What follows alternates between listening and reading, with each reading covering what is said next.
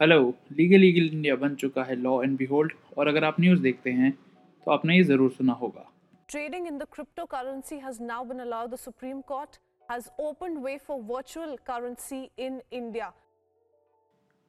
आज बात करेंगे सुप्रीम कोर्ट के एक बहुत इंपॉर्टेंट जजमेंट की जो है वर्चुअल करेंसीज के ऊपर तीन जजेस की बेंच का ये जजमेंट डिजिटल इंडिया के एक बहुत बड़े स्फेयर को इम्पैक्ट करता है ट्रांसफॉर्म करता है और हमारे कंसिड्रेशन के लिए बहुत ज़रूरी बनाता है।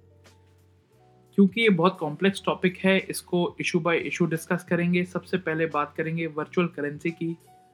क्या होती है वर्चुअल करेंसी वर्चुअल करेंसी एक टाइप की अनरेगुलेटेड डिजिटल मनी है, जिसके ऊपर कंट्रोल सिर्फ़ उसके डेवलपर्स का होता है और उसको यूज़ भी ज़्यादातर वही लोग करते हैं जो डेवलप करते हैं। वर्चुअल करेंसी की एक और फॉर्म होती है क्रिप्टो करेंसी एक सबसेट मान सकते हैं उसका। क्रिप्टो करेंसी में जो डेवलपमेंट ऑफ़ वर्चुअल करेंसी होती है, वो एक मैथ्स बेस्ड फॉर्मूले पे होती है। यानी एक मैथमेटिकल सम को सॉल्व किया जाता है, जिसके बाद एक रिज़ल्ट आने पर एक करेंसी डेवलप होती है, जिसकी कुछ वैल्यू होती है, और लोग इसे यूज़ करते हैं। क्रिप्टो करेंसी इसलिए बोला जाता है क्योंकि इस मेथड को सिक्योर किया जाता है सीक्रेट कोड से। जिसे पब्लिक की और प्राइवेट की के नाम से जाना जाता है।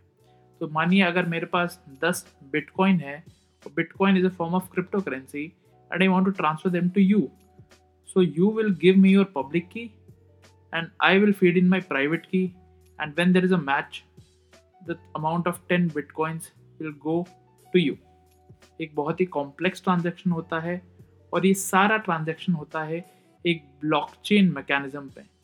ब्लॉकचेन मैकेनिज्म की खास बात यह है कि उसको इस तरह लीजिए कि पूरे क्लासरूम की एक ही कॉपी है, उसमें ही सबको सब कुछ लिखना है।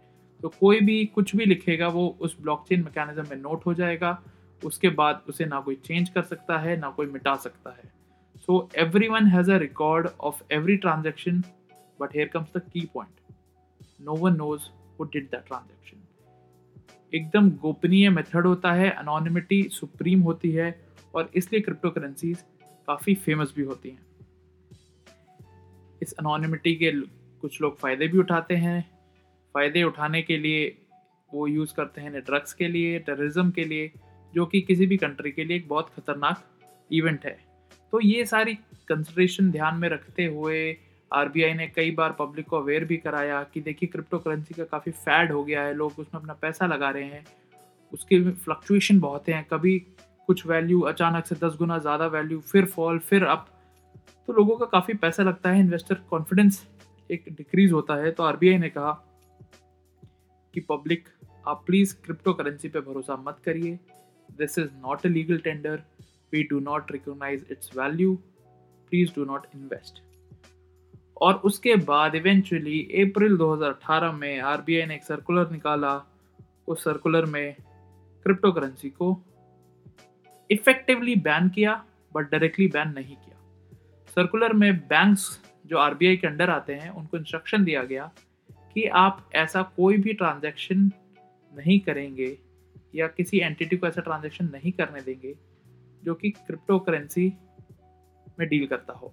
और यदि आप ऐसा कर रहे थे तो उसे तुरंत बंद कर दीजिए। अब क्रिप्टो करेंसी तो ऑलरेडी यूज़ में थी। कितनी यूज़ में थी, ये बहुत ज़रूरी बात है। तो जो सुप्रीम कोर्ट में पिटिशन फ़ाइल हुई थी, उसके मुताबिक 17 लाख वेरीफाइड यूज़र्स थे इंडिया में जो कि क्रिप्टो करेंसीज में डील कर रहे थे। इन सब की अगर टोटल वैल्यू ली जाए तो 1365 करोड़ रुपीस इन 17 लाख यूज़र्स के वर्चुअल एक्सचेंजेस में थे। ये एक्सचेंज वो एक मीडियम होते हैं, जैसे स्टॉक एक्सचेंज होता है, वैसे वर्चुअल एक्सचेंज होता है, जिससे लोग क्रिप्टो करेंसी खरीदते या बेचते हैं। पूरे क्रिप्टो मार्केट को अगर देखा जाए तो world wide 430 billion US dollars value किया गया है। और इंडिया में इसकी वैल्यूएशन वर्ल्ड के हिसाब से दो से दस परसेंट है। कई इन्वेस्टर्स के मुताबिक कई रिसर्चर्स के मुताबिक इंडिया में करीब 20 लाख इन्वेस्टर्स थे और तकरीबन रोज़ाना डेढ़ सौ करोड़ का ट्रांजैक्शन वर्चुअल करेंसीज में होता था। इसके अलावा कुछ दुकानें भी थी जो क्रिप्टो यूज़ करती थी। वेरी इंटरेस्टिंग टू नोट एक दुकान थी कॉलोनियल एक पिज़्ज़ा शॉप थी मुंबई में एंड एक थी सूर्यवंशी बेंगलुरु में, और एक सूर्य आंध्रा में, चेन्नई में, जो कि क्रिप्टो करेंसीज में पेमेंट्स एक्सेप्ट करता था। इसके अलावा कुछ एप्लीकेशन कुछ वेबसाइट्स भी थी जो क्रिप्टो में एक्सेप्ट करती थी और इसके बाद गिफ्ट कार्ड्स देती थी प्रोमिनेंट शॉपिंग वेबसाइट्स के, जैसे अमेजोन हो गया फ्लिपकार्ट हो गया, इन सब, वगैरह वगैरह। मगर फिर अचानक आरबीआई के सर्कुलर से अप्रैल 2018 में सब बदल जाता है। क्रिप्टो करेंसीज में डील करना बहुत ही ज़्यादा मुश्किल हो जाता है। नतीजा, मुंबई और चेन्नई की दुकानें बंद हो जाती हैं। बैंगलोर वाली क्रिप्टो करेंसी लेने से मना कर देती है।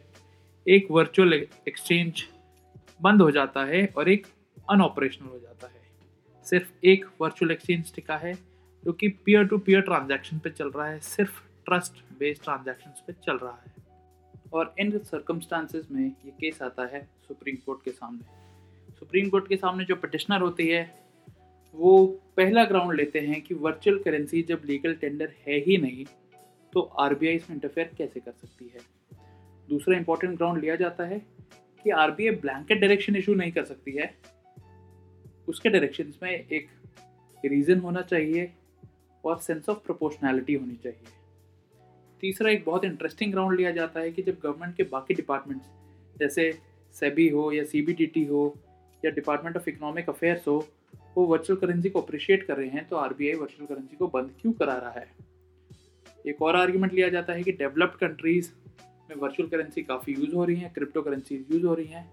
इसलिए कम से कम इससे डरने की तो कोई ज़रूरत है नहीं। एक और पॉइंट कि जो पटिशनर ऑर्गेनाइजेशन के मेंबर्स हैं, जो वर्चुअल करेंसी के एक्सचेंजेस हैं, उन्होंने खुद ही अपने आप बहुत स्टेप्स ले रखे हैं, जैसे के जिससे वो काफ़ी सेफ़ हो जाती है करेंसीज यूज़ करना और आपको पता चलेगा कि वो कौन यूज़ कर रहा है।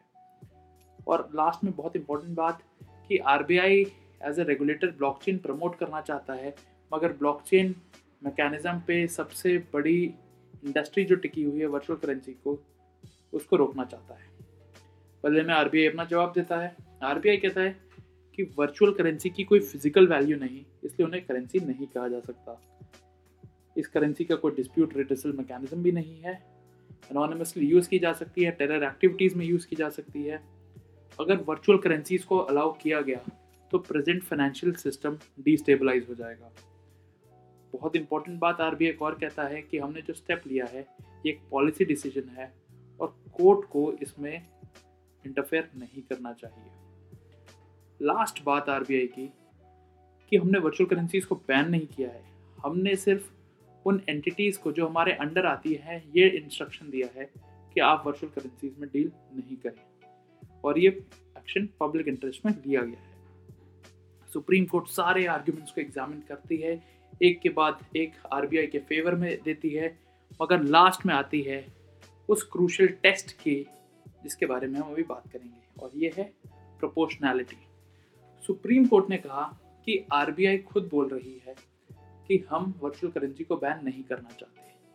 मगर आर ने जो किया है, उसका एक ही नतीजा होता है वर्चुअल करेंसी पे बैन गवर्नमेंट कुछ साल पहले एक बिल भी लाई थी पार्लियामेंट में, वो भी वर्चुअल करेंसी को बैन नहीं करना चाहता था, बल्कि एक virtual rupee government of India का खुद का वर्चुअल करेंसी क्रिएट करना चाहता था। इससे ये क्लियर है कि government is not against virtual currencies but only against unregulated virtual currency जो आरबीआई का कदम है, वो वर्चुअल करेंसीज को ही मार देता है।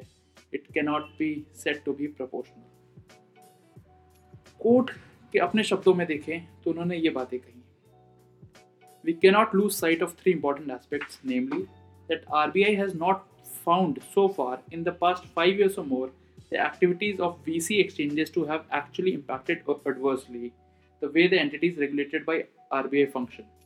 that the consistent stand taken by RBI up to and including in their reply dated 4th of September 2019 is that RBI has not prohibited virtual currencies in the country and that even the Inter-Ministerial Committee constituted on 2nd November 2017, which initially recommended a specific legal framework, including the introduction of a new law, namely Crypto Token Regulation Bill 2018, was of the opinion that a ban might be an extreme tool and that the same objectives can be achieve through regulatory measures तो जो आर का step था this is not a mere regulatory measure it strangulates what virtual currencies were trying to do. Therefore, in the light of the above discussion, the petitioners are entitled to succeed, and the impugned circular dated 6th of April 2018 is liable to be set aside on the ground of proportionality. तो सिर्फ़ और सिर्फ़ एक ही ground में proportionality के test पे RBI fail हुई वर्चुअल करेंसी एक्सचेंज ये केस जीते और अब banks cannot be stopped from dealing in virtual currencies if you have invested in a virtual currency and you want to take out that money and put it in your bank account you can do that now मगर caution की एक और बात government एक bill Lok Sabha में already introduce कर चुकी है पहले विच puts a ban on cryptocurrencies. So, the legal situation in India regarding cryptocurrencies is going to remain dicey we are not sure how this is going to play out so it is best to have abundant caution research a lot and then only invest in something about which the future is not very certain thank you and बताइएगा ज़रूर ये episode आपको कैसा लगा we are on twitter and instagram you can follow our handles as given in our description notes see you next week